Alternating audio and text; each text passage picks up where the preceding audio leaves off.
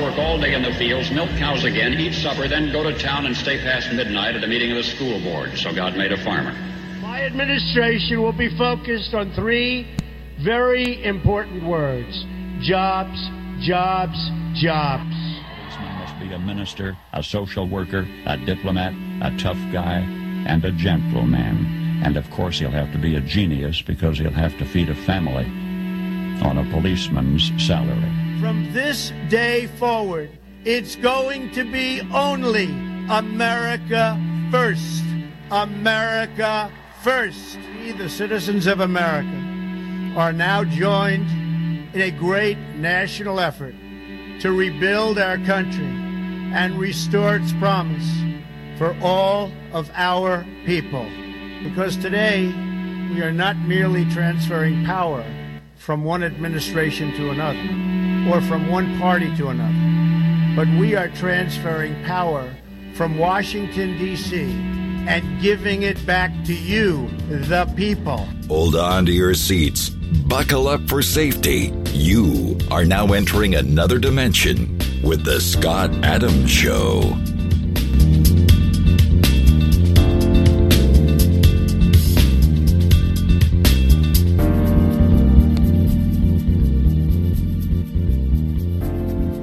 And that's right. My name is Scott Adams. You're listening to The Scott Adams Show. I want to thank everybody for tuning in today. And, you know, I uh, I was working with, uh, well, there's a lot of big news, folks. Um, Alexander Vindman uh, has been busted, and that's a big, big thing. And, you know, I was going in today's show uh basically just following in the foot, in, you know, like with the fruition of the um, the uh, uh, uh, J six tapes. And that story barely even took a nosedive. And then uh, now Alexander Vindman is in the news and uh, getting busted. But the, you know, and, and then the biggest story of all is Redfield, C D C Director Redfield. He dropped some bombshells yesterday with regard to the origins of COVID and whether it was gain of function. And it's it's really game over for Doctor Fauci. I mean, this guy legitimately will probably be brought up on war crimes. I mean, it is unreal what has been going on here. So, you know, I was doing some research with... Uh, So I was doing some research with Greg Rubini, uh, who is a really good researcher. And um, I was doing a little research with him and helping him with a story. And his story was about a guy that you probably have not heard much about. And the guy's name is Eric Ciaramella. And I wonder how many of you know who that guy is, Eric Ciaramella. Well, I will say this.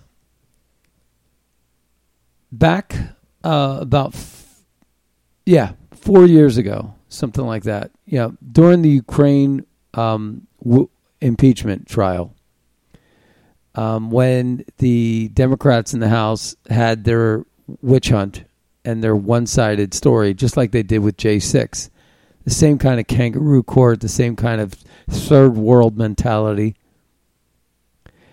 They came up with a story, and the story was that Trump had an illegitimate call with Zelensky. Well, now we're finding out so all about the corruption of Ukraine leading up to that. And we, we kind of can figure out why it is that Ukraine is ground zero for the cover-up. And... one of the names that came up over and over again was the whistleblower, and nobody could ever say his name. If you said his name, you were banned. And I promise you, I knew his name, and he, we were always banned. And I remember also Stefan Halper. I remember um, it was uh, Hannity. And he couldn't say the name Stefan Halper. He wasn't allowed to say it. And he would skirt around it and he would say, well, we know who he is, but we were not allowed to say it. Because he's C I A, State Department. Every single little evil little trick by these libtard um, university academics, whether it's Michael Carpenter or Jake Sullivan or Eric Ciaramella or Sean Misko, his lover, they're gay lovers, um, whether it's any one of those people, they're all connected with the State Department. And they're all connected with the C I A. Remember I talked about Ruth Payne and the J F K assassination? And that her father worked for U S A I D? And the U S A I D is nothing but a front for the C I A? Well, guess what? COVID is on the doorstep. The origins of COVID and the gain of function research is on the doorstep of U S A I D and the State Department. Boom. So I was doing some work, and uh, you know, one of the one of the past uh, one of the past e- exchanges I had with Eric, uh, uh, uh, not Eric Ciaramella, um, Greg Rubini, was uh, I saw this video, and I, I it was related to E. Jean Carroll. And I said, wasn't E. Jean Carroll in the news recently? And sure enough, I saw George Conway. I did a little research on it, right? And I said, oh, my God, George Conway is like giving uh, shade to Donald Trump uh, in, in such a bad way. It says, whom? George Conway taunts Trump over his rape trial after attack. This is March fifth. This is just the other day. This is like last week. No, four days ago, right? So Trump over his rape trial after attack over Kellyanne divorce. So, you know, thank goodness Kellyanne finally came to her senses and is divorcing that George Conway dude, right? Conway coolly fired back, looking forward to seeing you in New York at E. Jean tri- E. Jean's trial next month. Well, it turns out that Merrick Garland's D O J is not interested in that case. But I thought, let me refresh my memory about that case. So that was a quacky little flaky woman. She was like the Jussie Smollett of females. And uh, if, if Jussie Smollett, Smollett is not a female himself. And cra- claimed rape, right? She claimed rape. And it turns out that she made the whole story up. And in my exchange with Greg Rubini talking about Eric Ciaramella, because of the Vindman situation, I ran across my old post from E. Jean, you know, the E. Jean Carroll thing. And I thought, wow, that was a long time ago. And here it was. It was uh, dated June twenty-fifth, twenty nineteen. I have confirmed this is a legitimate episode of Kevin Pollak, Ber- Bergdorf lingerie rape fantasy excerpt from Law and Order, S V U, Season thirteen, Episode eleven. And that's uh, uh, something Victims Unit. Um, yeah.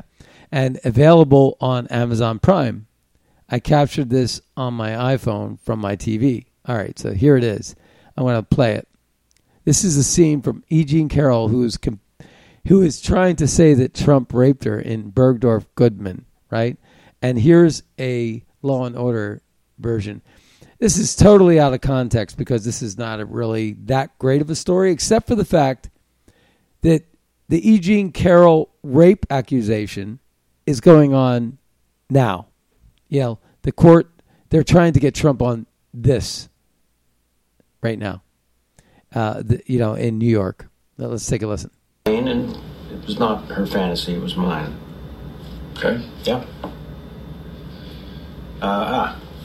Role play took place in uh, the dressing room of Bergdorf's. Uh, while she was trying on lingerie, I would burst in. Oh. Uh, yeah. Uh-huh.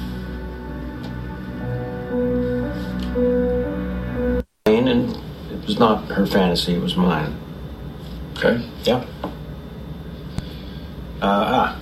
Oh, okay. So this was a it was a scene. Uh, that was a, a small excerpt of the scene. Um, but yeah, totally manufactured storyline from Law and Order. And E. Jean Carroll is this flake, flake that basically said that rape was sexy. You wonder where their heads are, right? But uh, they're, that's what the liberal mindset is these days. The liberal mindset is that. All right. Before we get into the meat of the show, um, I wanted to say this. Uh, so somebody wrote in and responded to me talking about the CPAC poll and that Trump was sixty-two percent, DeSantis twenty percent, and Haley three percent, which kind of makes you wonder, like, what's going on with these fake polls, you know, that Fox News keeps putting out in favor of DeSantis and all this crap, right? What what's going on there? Why is Fox News doing what they're doing? Why? Why do they keep on? They have one special after another about with DeSantis, Kilmeade and all these losers, you know, basically. Uh, and the other thing is um, when Tucker came out, you know, God bless Fox News, but they know that they if they cut Tucker, if they cut Tucker, they're losing their whole show. They're losing their whole network. They're going the same way as C N N. Everybody knows it. If they fire Tucker, they're dead, right? They're dead. Wherever Tucker goes, we're going, right? That's what we're. Uh, that's what's going on there, right? So they can't fire Tucker. They want to. Chuck Schumer wants them to, right? Mitch McConnell wants them, the Murdochs, to fire Tucker, but they're not going to fire Tucker. Even Paul Ryan doesn't have the kahunas for that, right? Yeah, Paul Ryan runs a show over there, the the Rhino. The globalist, works for Teneo, sells his cell for money. He's just a, such a, you know, such a loser, right? Paul Ryan, former Republican, right? All the McRhinos, Mc, McConnell, McDaniel, McCarthy, you know, all these people have been just playing politics.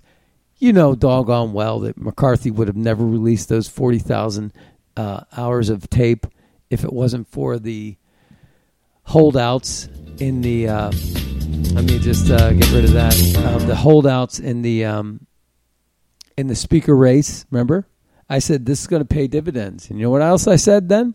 I said the Republican Party, the Freedom Caucus, has never been stronger in the House than they are today, and we're seeing these forty thousand minutes of tape as a result of that. So, you know, I, I believe that is true. I think they did get bargaining chips. McCarthy's never going to admit it, and probably shouldn't. But there was some good that came from that. There's no doubt about it in my mind. And it did not make the party look bad. It made the party, um, it gave the party a douse of coffee and say, you know, wake up. Because this is Trump's party. This is not DeSantis' party. This is not Pence's party. This is not Uh, McConnell's party, no matter he, how much he dreams and thinks he can do it because he's so powerful and rich. He's only rich because Elaine Chao, his wife, owns Foremost Group, who's benefiting from the shipping lanes coming in and out of China. And that the gro- globalist uh, agenda is favorable to them because basically what they're trying to do in the whole globalist agenda and the whole climate change agenda is, you know, when they say um, like Paris Agreement, the Paris Accord, right? What they're talking about is they're talking about ending manufacturing in the West and uh, declaring India and China developing countries. And what they essentially does is that essentially makes it possible for them to blow a lot more smoke. And think about it. Does Greta Thunberg, when someone asks her, why don't you ever complain to China or India? Why don't you take your little um, arrest, uh, staged arrests and, and put them in China? Because, A, she would have her teeth knocked out of her throat and she would never leave China. She would end up like warm beer, right? So, no, of course not. They would take a pair of pliers to her teeth, you know, and torture her, right? She's not going to China. But The, the the point that I'm making is that the Paris Agreement is all about ending manufacturing, because nobody, either A, none of these college pukes want to lift a finger and do manual labor. They all want to like do gender studies, right? So A, they want to do that.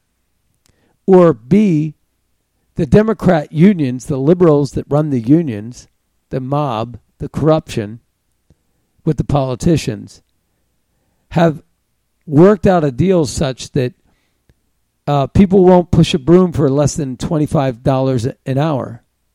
They won't push a broom. So you can't compete manu- with the manufacturing. So there's just no way.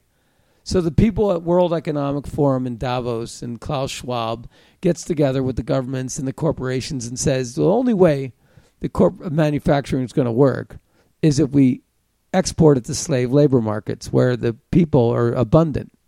Where are in the world, where in the world are the people abundant? Raise your hand if you think it's China and India. Okay, so let it be known, everybody raised their hand. That's three billion people right there. Right? three billion people raise their uh, are are are manufacturing slaves. So these globalists get together with their corporate partners who want to profit, and they don't want to pay twenty-five dollars for a guy pushing a broom in Detroit. So what are they going to do? They're going to export their manufacturing to China and India. They're going to get that real cheap. You think the mom, local mom and pop are going to be able to get in on that action? No, they can't even afford the entrance fee to Davos, to get into the World Economic Forum, to even play on the field. It's an exclusive club, and generally it's all white. It's not very uh, diversified. But they want you to diversify. And they want to open the borders, and they want the corporations to benefit from the slave labor that needs to actually work domestically too, like the people running your dishwasher, changing your sheets, uh, being your maid service, running your landscape services, um, uh, work in the vineyards, work in the meat packing plants, and so on and so forth. Right? You still need them lo- locally too. And then they're going to take all these gender studies people and they're going to put them in stacks of buildings in cities and call them fifteen-minute cities. And they're going to confiscate the land and call those parks and recreation. And they're going to control your food. How do you like that? And they're going to say, we're in a food shortage. And how do you like that? So anyway, this guy wrote, writes me, and he, I tell, you know, after I talked yesterday about uh, Donald Trump, sixty-two percent, Governor DeSantis, twenty percent, Nikki Haley, three percent. And he says, fixing for another loss in twenty twenty-four. He's so polarizing, Trump is. He drives people out of the woodwork to vote against him. And that may be true. That, that actually very well may be true. But at the end of the day, yeah, at the end of the day, I learned this from uh, a guy named Cale Sanderson who runs the uh, Penn, Penn State wrestling program. And if you ask a real wrestling champion, you know, what their agenda is, they're not so focused on what the opponent's going to bring. Like, if you ask a champion wrestler and you say, so you have an opponent. Are you worried about? And they say, well, I don't really know what he's going to bring. I don't know what he's going to do. I don't know what's in his mind. I don't know what he's eating. I don't know how he's training. I don't know any of that. I only worry about what I can control. And what I can control is my own destiny, my own moves, my own offense, my own defense, my own action, my own fitness.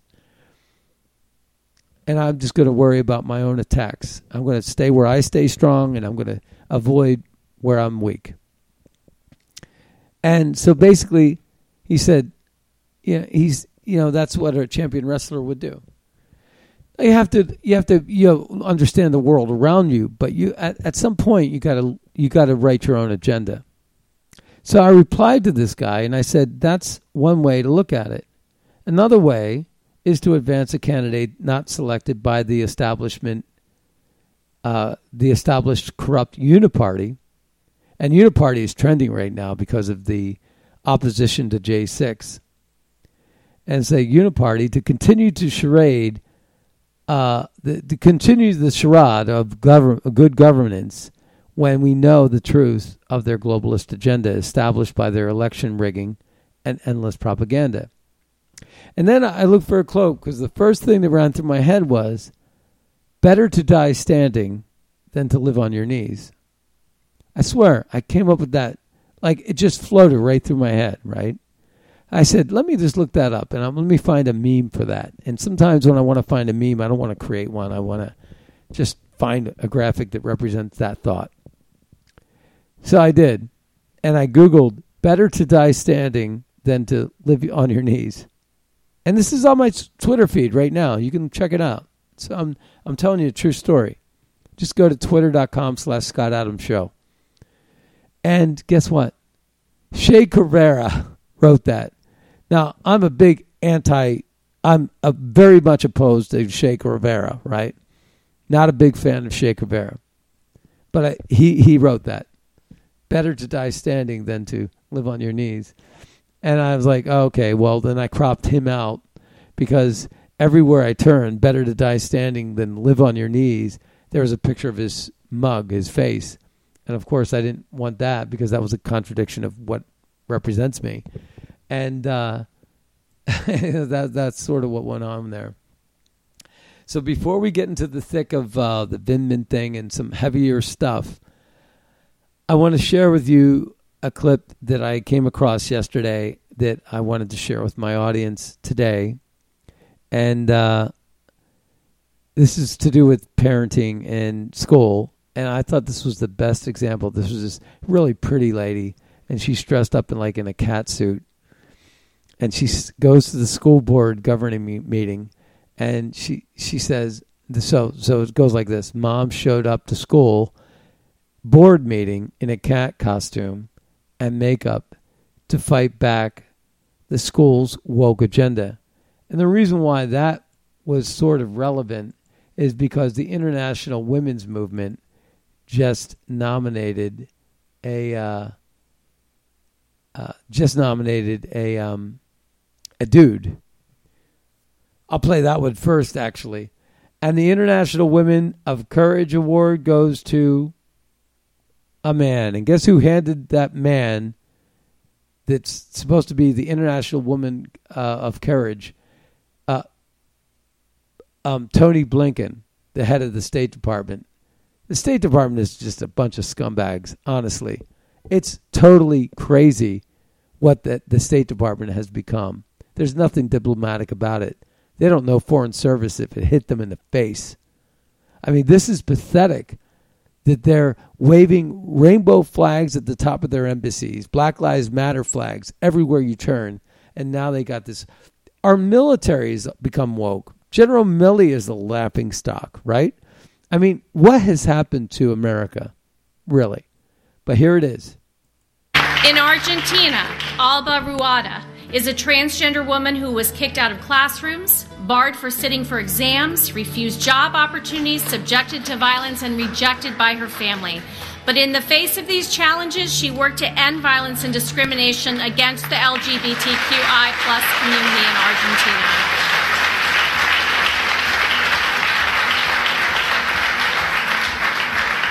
in Argentina. The dude looks like a linebacker for the Chicago Bears. uh, uh, you know, yeah, it's easy to be cur- courageous when you're that big and bad. And, and you know, and shame on um, the su- recent Supreme Court decision basically struck down um, a lawsuit for women women's weightlifting, uh, tried to get rid of trans weightlifters, and they lost. They lost in the Supreme Court. I, I don't know how you lose that. I just don't. In, in women's weightlifting, powerlifting, it, it the sport's over. It's ruined. So what what really needs to happen is they need to start a new league, just like the um, trans freaks have started their league and infiltrated the women's league. Women need to start their own league, and they need to say um, women only. It's not unconstitutional to do that. You can do that and start your own sport and and then lobby and petition for the I O C, the Olympic Committee, to um, accept you as your own sport for your own gender. And uh, and and and and just let the trans play with themselves, you know. Just just just do that. They won't have anybody show up to watch them, that freak show. So it's, you know, it used to be about acceptance, right? It used to be, will you accept me? Now it's, we we have a whole agenda and we're going to dominate you, you know? They can't dominate crap, you know? We just are a tolerant, a tolerant community, a tolerant people in America. And where does it get us? Where does this tolerance get us? It doesn't get us anywhere, right? It's it's all wrong, and we know it. Anyway, I thought this cat, this woman in a cat suit, really laid it out so perfectly, and I wanted to share it with you. Let's take a listen. Hello, my name is Lindsey Graham, and I am a cat. Meow, meow. I'm not a woman dressed as a cat. I am a cat. By show of hands, I'm curious, uh, how many of you believe and confess that I'm a cat? Great. I am, by show of hands, I'm curious, how many of you believe that your child or a child from this school would believe that I'm actually a cat? No one. You are right. Why? Because you are not stupid, and these children are not stupid. Truth prevails over imagination. Reality exists. Discernment is innate and something we are biologically wired to have. One look at me, and you know this to be true. I am a woman posing as a cat. You may also think correctly that if I truly believe I'm a cat, I have a mental disorder. If I suffer from a mental disorder, and if I am unable to discern reality, am I safe to be around children?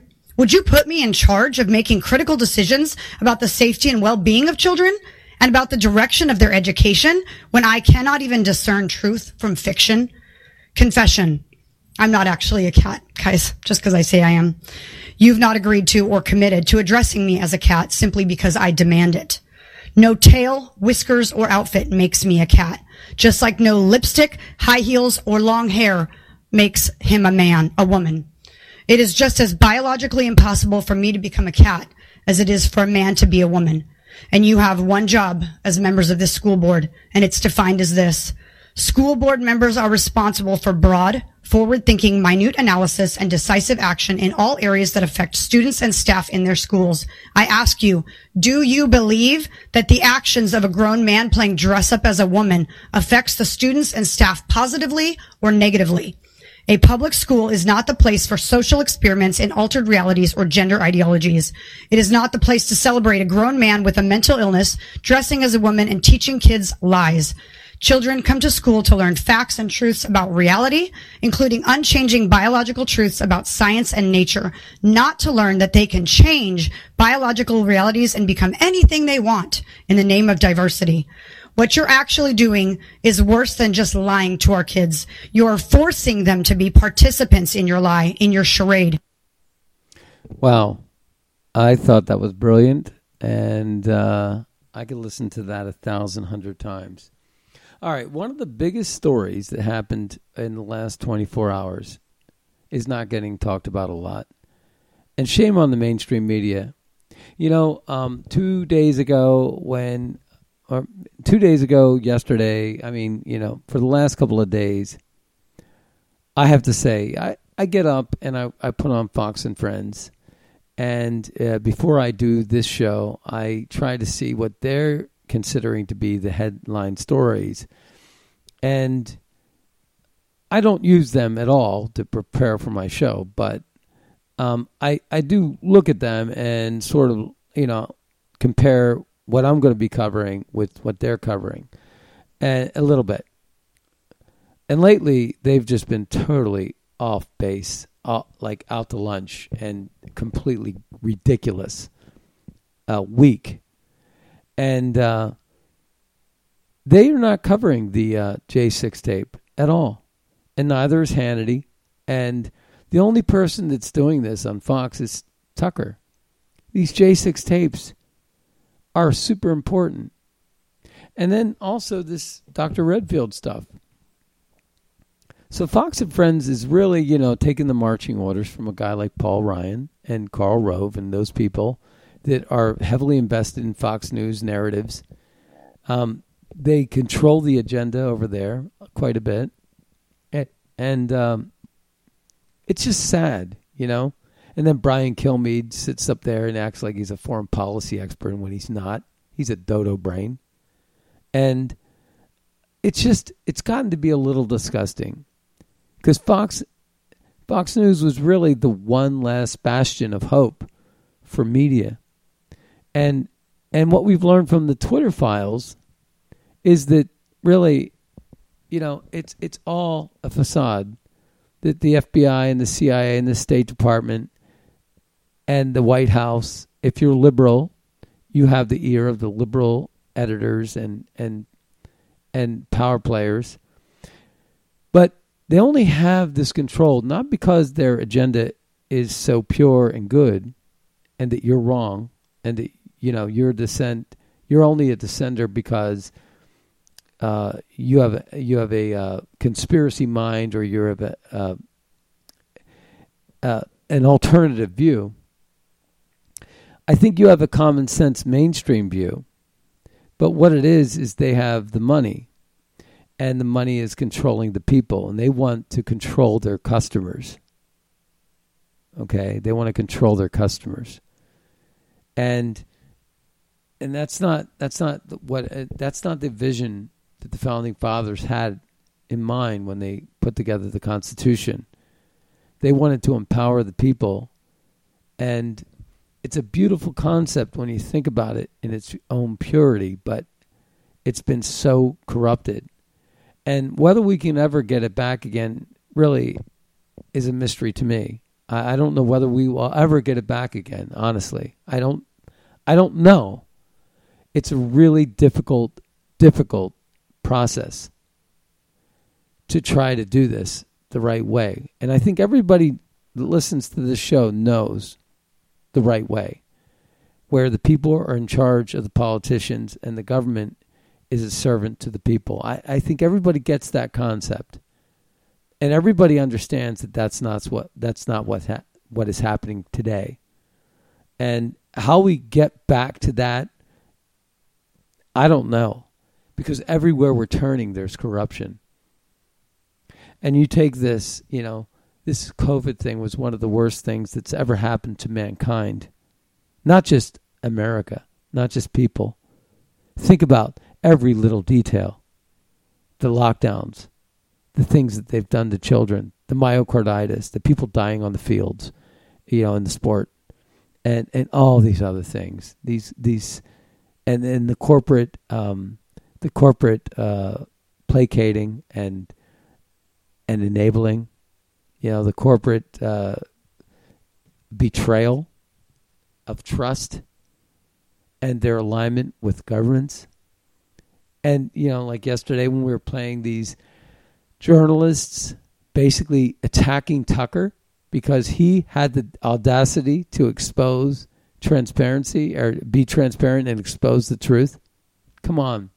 It's absolutely like... Uh, nineteen eighty-four. It's it's it's an alternative universe we're living in. It's almost like a Twilight Zone type of deal, where up is down and left is right. It's it's it's so peculiar. But let's take a listen to this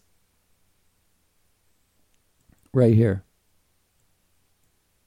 Doctor Fauci was affirmatively told in, told in an email that uh, N I H had a monetary relationship with the Wuhan Uh, Institute through uh, EcoHealth Alliance. He he was told this in January twenty-seventh of twenty twenty. Do you think that Doctor Fauci intentionally lied under oath to Senator Paul when he vehemently denied N I H's funding of gain-of-function research? I think there's no doubt that N I H was funding gain-of-function research. Is it likely that American tax dollars funded the gain-of-function research that created this virus? I think it did, not only from N I H, but from the State Department, U S A I D, and from D O D. Wow. Okay, what he just said, that's Robert Redfield. He was head of C D C. I want you to hear it again. To me, that is probably the biggest statement we've heard in a long time. That's basically saying, yes, I have witnessed Hitler Uh, putting Jews into a train and sending them to the gas chamber, and he is responsible for killing hundreds of thousands of people. I mean, that's exactly what that statement is. N I H's funding of gain-of-function research. I think there's no doubt that N I H was funding gain-of-function research. Is it likely that American tax dollars funded the gain-of-function research that created this virus? I think it did, not only from N I H, but from the State Department, U S A I D, and from D O D. I'm out of time. Thank you very much. What the heck is the State Department and U S A I D doing with that, huh? What are they? Are they medical doctors over there at the State Department, or are they a bunch of morons? Likely that American tax dollars funded the gain-of-function research that created this virus. I think it did, not only from N I H, but from the State Department, U S A I D, and from D O D. Since when did the people in the Pentagon and the D O D and the U S A I D, you know who runs U S A I D? Samantha Power. You know what she used to be? The U N ambassador. You know what she did during the Russian hoax? She basically unmasked everybody from the Trump transition team. And Biden did too, along with Obama. Samantha Power is a really wicked, corrupt woman. And she's fronting the money arm of the C I A, which is basically the enforcement arm of the State Department. That's all it is. Just like the F B I is the enforcement arm of the D O J. And just like the N S A is the enforcement arm of the D O D. And the data collector, and the snooper, and the eavesdropper, and the wiretapper. Let's take a listen. There's more. I will say, if you go back and look, it's declassified now, and I'm sure you all have your classified uh, briefings, but the declassified information now, in September of two thousand nineteen, three things happened in that lab. One is they deleted the sequences. Mm-hmm. Was highly irregular. So researchers don't usually like to do that. Second thing they did was they changed the command and control of the lab from the civilian control to the military control. Highly unusual, and I've been involved in dual-use labs when I was in the military. And the third thing they did, which I think is really telling, is they let a contractor redo the ventilation system in that laboratory. So I think clearly there was strong evidence that there was a significant event that happened in that laboratory in September. It's now been declassified. You can read it. I'm sure there's more classified information around that. I will say... Wow. Kaboom. Right? That's some pretty big stuff. Here is uh, Comer. Comer has some things to say. And let's take a listen to uh, Comer right here. COVID nineteen leaked from a lab, a conspiracy theory? Doctor Absolutely not. No. Uh, uh, I would say no, but also um, it has been approached as such. Doctor No. Redfield. Doctor Redfield, I want to stick with you. You you have said before that you were locked out of conversations about the lab leak by Doctor Fauci and Doctor Collins. Do you think they kept you out of the conversations because you believe COVID nineteen may have come from a lab? Yeah, I think I made it very clear in January to all of them why we had to aggressively pursue this. They came up with a single narrative, which I will argue is antithetical to science. Science never selects a single narrative. We foster, as my colleague here just said, we foster debate. Mm-hmm. And we, we're confident that with debate, science will eventually get to the truth. This will probably all get lost, and no one will ever be held accountable for destroying the U S economy and killing a million people. But the facts still matter. Jamie Metzl also testified. Metzl was one of the very first people to suggest what pretty much everyone now acknowledges is true, that this virus came from a Chinese government lab in Wuhan, and said so today at the hearings. Jamie Metzl is a senior fellow at the Atlantic Council, former State Department official, joins us tonight. Mister Metzl, thank you so much for joining us. It, is it frustrating or vindicating for you to be one of the first people who was right about something that people who should have known better lied about for three years? It's both frustrating and vindicating. In early twenty twenty, when I started looking at the evidence, and it looked pretty clear to me, not that we knew that it came from a lab, but it seemed a very, very credible hypothesis, a possibility that needed to be fully considered. Um, it was really frustrating that it took so much to get uh, more people to take this seriously. And now it's obviously vindicating. Vindicating, right? Vindicating. So everybody that got banned from Facebook, banned from Twitter, because we mentioned either A, Eric Ciaramella's name, that we now can say. Uh, well, actually, I don't think I can say that name on Facebook, but I don't bother because I'm already banned on Facebook. But on Twitter now, thanks to Elon Musk, we can say it.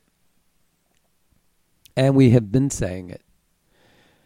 But, you know, the difference between a conspiracy and the, the, the truth these days is six months, right? That's what it is. Um, it, it's really, really bizarre, the world we're living in. Let's take a listen to Marjorie Taylor Greene. Doctor Redfield, did you agree, in your opinion, with Doctor Anderson's assessment at the time that this virus did look engineered? I was concerned because of uh, the presence of the furin cleavage site that we've talked about. And I think it's important to understand what that cleavage site does. Uh, that cleavage site totally changes the orientation of the binding domain of COVID. So it now, which could not see the H two receptor, which is the human receptor, it cho- totally changes the orientation now, so it has high affinity for a human receptor. So that furin cleavage site bothered me. It didn't seem that it belonged there. And then when you look at the sequences that it used, and it's beyond the committee, but I know many of you have looked into it, the sequences that they used in those twelve nucleotides for arginine were the arginine sequences, nucleotide triplet, that coded for the human arginine. So why did this virus have the arginine sequences for human there, not bat? It was very disconcerting to me. It looked like this virus was engineered. Was this, uh, what you're observing and speaking of, is this something that would be in line with gain-of-function research and the and the capabilities it would provide to right. the virus? Yeah. I mean, basically, this lab published in two thousand fourteen that they accomplished in this, uh, allowing the coronaviruses that they were working with in the lab to bind to the H two receptor in humanized mice. And the only way they did that was by reorienting the binding domain. And it was clear to them at this time that that was likely the issue in their private conversations. Um, yet by February fourth, a paper on the origins of COVID is drafted by four participants of the February first conference call.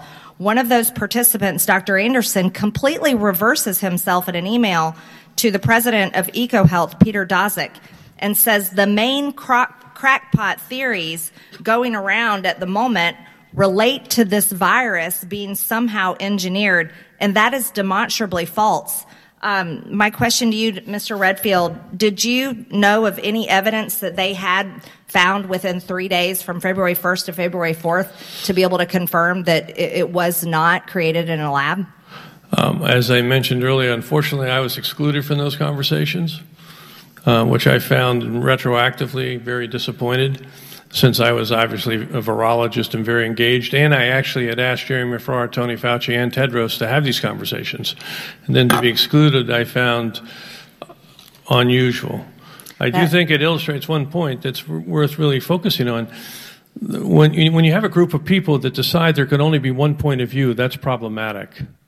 And I'll keep going saying it's antithetical to science. And unfortunately, that's what they did. I can tell you, Doctor Redfield, that is the case. It's very problematic because how people suffered in this country from those, uh, what I would call um, tyrannical decisions, using their, their positions of power um, and shutting down the country yeah, in the way they did. I, I think people definitely do feel that way. Thank you. I yield. So what you just heard, folks, is probably one of the one of the bigger stories you'll ever hear. It is huge, and I don't know. I'm, I'm, let me just see what this is here. Um, Today, the House Select Subcommittee on the Coronavirus right Pandemic will hold its first story. hearing on the origins of COVID nineteen. That's right. This comes one week after yeah. F B I Director Chris. I'm, exactly I'm gonna, right. Americans deserve. I'm not, not going to play that. Um, I'm actually going off of a Fox News article here where it's titled, Doctor Fauci could be at center of one of the biggest cover-ups in American history, says Representative Meliotakis. House hearing aims to find answers on COVID origins, Wuhan lab. And I I agree one hundred percent. This, and, and by the way, Rand Paul was right in calling out Doctor Doctor Fauci, what a loser. What a moron. The guy couldn't throw, throw a baseball. That was clue number one. I mean, did you see that baseball that he threw? Absolutely stunning. All right, we're going to switch gears, and we're going to go to another bombshell story. Jack Pozobiec brings new receipts on Alexander Vindman. Now, who is Alexander Vindman? Alexander Vindman is this sort of Ukrainian. He has a twin brother, and he was listening in on Trump's call with Zelensky, and he doctored, edited, he edited the conversation in his own notes. And then he called up, um, he called up uh, Eric Ciaramella and uh, another the other guy, uh, another guy. He called up um, another uh, Foreign Service guy with the bow tie, and uh, but he called up Eric Ciaramella, and they waged together and they started the coup. And Eric Ciaramella's attorney was Mark Zaid. And Mark's, and if you go to my Twitter feed right now, you will see I posted all over the place on this. Uh, all my old receipts from Mark Zaid. And it was from two thousand seventeen, two thousand nineteen. I said, whistleblower attorney Mark Zaid is not this dumb. Tweeting, I've got, I've gotten clearances for guys who had child porn issues while presenting, representing Epstein and loading your YouTube channel with Disney girls and tweeting about, uh, uh, about it is dumb. Zaid colluded with Schiff, Adam Schiff, who is connected with Standard Hotel and Little Kids Foundation, which is another thing. Um, and this is a real tweet. Mark Zaid says, I've gotten clearances for guys who had child porn issues. Why would you tweet that? But he also tweeted this. And this, I'm looking at a real active tweet. It's an active tweet. It's not been deleted. It's here. It's still living. It says, coup has started. First of many steps, rebellion, impeachment will follow. Ultimately, lawyers will be involved. January thirtieth, two thousand seventeen, he tweeted that. Why? And he ends up being the whistleblower's attorney, Eric Ciaramella. And this is what's going on with the source of Alex, uh, of of uh, Eric Ciaramella's source was Alexander Vindman. Take a listen to this expose. We have got huge exclusive story to share with you today, breaking receipts on none other than Alexander Vindman. There are no leaders to charge. There's no one to hold to account just yet. And if nobody ever arrests Vladimir Putin and his group, what does justice look like? Well, at this stage, the investigation is the most important thing. Uh, accountability is a long-term process. World War Two, Germany was still holding war crimes trials as recently as last year. Uh, same thing is happening in Yugoslavia for the crimes that were committed decades ago. So at this stage, it's about collecting the evidence, preparing cases for when the opportunity presents itself, either a regime change in, in Russia or somebody travels outside of uh, uh, into Europe uh, on a vacation or a visit. They can never escape accountability, no matter how long it takes. Alexander Vindman. Of course, you remember him, Colonel Alexander Vindman. Don't re- remember, folks, Colonel Alexander Vindman. What has he been up to lately? But before we get into this, I want to remind everyone exactly who Colonel Alexander Vindman is. Colonel, Colonel, Colonel, Colonel, Colonel, Colonel. Alexander Vindman, you remember him from a little thing called the first impeachment of President Donald Trump, when he and his friend Eric Ciaramella of the C I A, that's right, I said it, Eric Ciaramella of the C I A decided to file a whistleblower report on President Trump saying that he was trying to coerce who? The president of Ukraine, Vladimir Zelensky, into digging up dirt on the Biden family, because President Trump knew that Joe Biden's son, Hunter, was making tens of thousands of dollars every single month in a do-nothing job at Burisma Energy, which was itself a complete handout from the oligarchs of Ukraine to the Biden family. We later found out about the ten percent for the big guy. This, keep in mind, was a full year before we leaked the Biden laptop to the U S public. The rest, of course, is history. But what do we have? So for this individual, Alexander Vindman, who played a massive, dare I say, outsized role in the fomentation of this war, he helped start the Ukraine war, and now he's trying to profit from it. Documents recently obtained by Human Events exclusively show that Alexander Vindman has been pitching the government of Ukraine to obtain lucrative defense contracts. In August of twenty twenty-two, just a few months into the war, Vindman himself, operating as C E O of Trident Support, pitched a deck on a Ukraine weapons system sustainment center to address problems with Ukraine's weapons management, namely readiness, repair, and maintenance.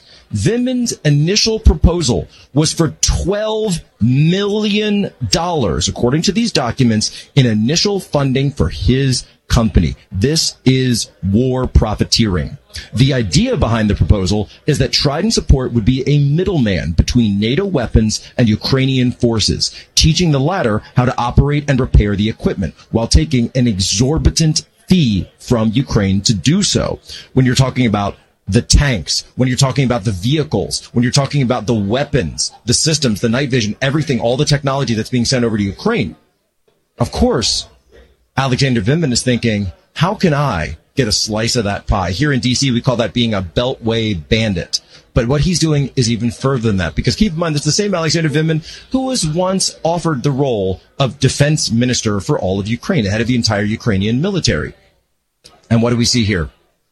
He started the war, and now he is trying to profit from the very war itself. And keep in mind that with the billions of dollars that the United States is sending over, the U S taxpayer would be the one ultimately footing the bill for all of this. They're the ones that are actually trying to be paid uh, or funding this payment for Zelensky. He's the one, Vindman, he's the one who's trying to profit. You see, this is exactly what happens in every war, folks.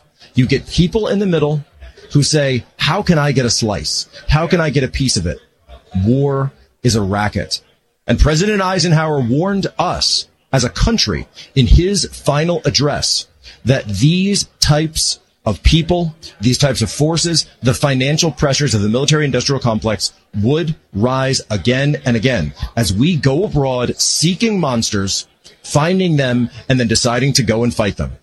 We just did this entire special last Sunday, Ukrainistan. And you look at some of this. You look at these documents. What he's talking about is bringing American defense contractors and veterans into Ukraine to set up sustainment centers and logistics centers. Well, if you're the Russian military and you find out that all of these tanks and all of these vehicles can only be sustained at a few places, where do you think you're going to send your cruise missiles next? And then what happens if it's American citizens that are killed in the strikes? This is textbook mission creep. This is exactly what we warned would happen. This is exactly why I made that video. And by the way, for the record, I am proud of making our predictive pre-creation the A I video of President Biden calling for a draft, because that is where all of this is headed. People like Vindman, people at our State Department, people that are even currently in the United States military, they are pushing further and further and further. And I guarantee you, whether it's Vindman or not, these types of contracts are going to be signed. And American citizens are going to be sent over. Veterans with actual military experience and actual military connections on the ground. When they start being killed, because it will happen. It's war, folks. Guess what? That's what happens there. This isn't a picnic. They're going to come in, and then suddenly, suddenly, the headlines back home will be that Putin has killed Americans. And the question is, will that ever be a Vindman? No, of course not. We right. have got... It's not. Um, by the way, just uh, real quick, why I don't support Ukraine, someone wrote, Bush supports Ukraine, Kerry, Biden, Soros, Pelosi, Hillary, Obama, Trudeau, the C I A, the media, all support Ukraine. I don't. Hey, listen, uh, be sure to... Be sure to check out maga pack dot org. Find out how we're advancing America First policies to make America great again. Use Red State over at my pillow dot com. We'll see you next time on the radio. Bye-bye, everybody.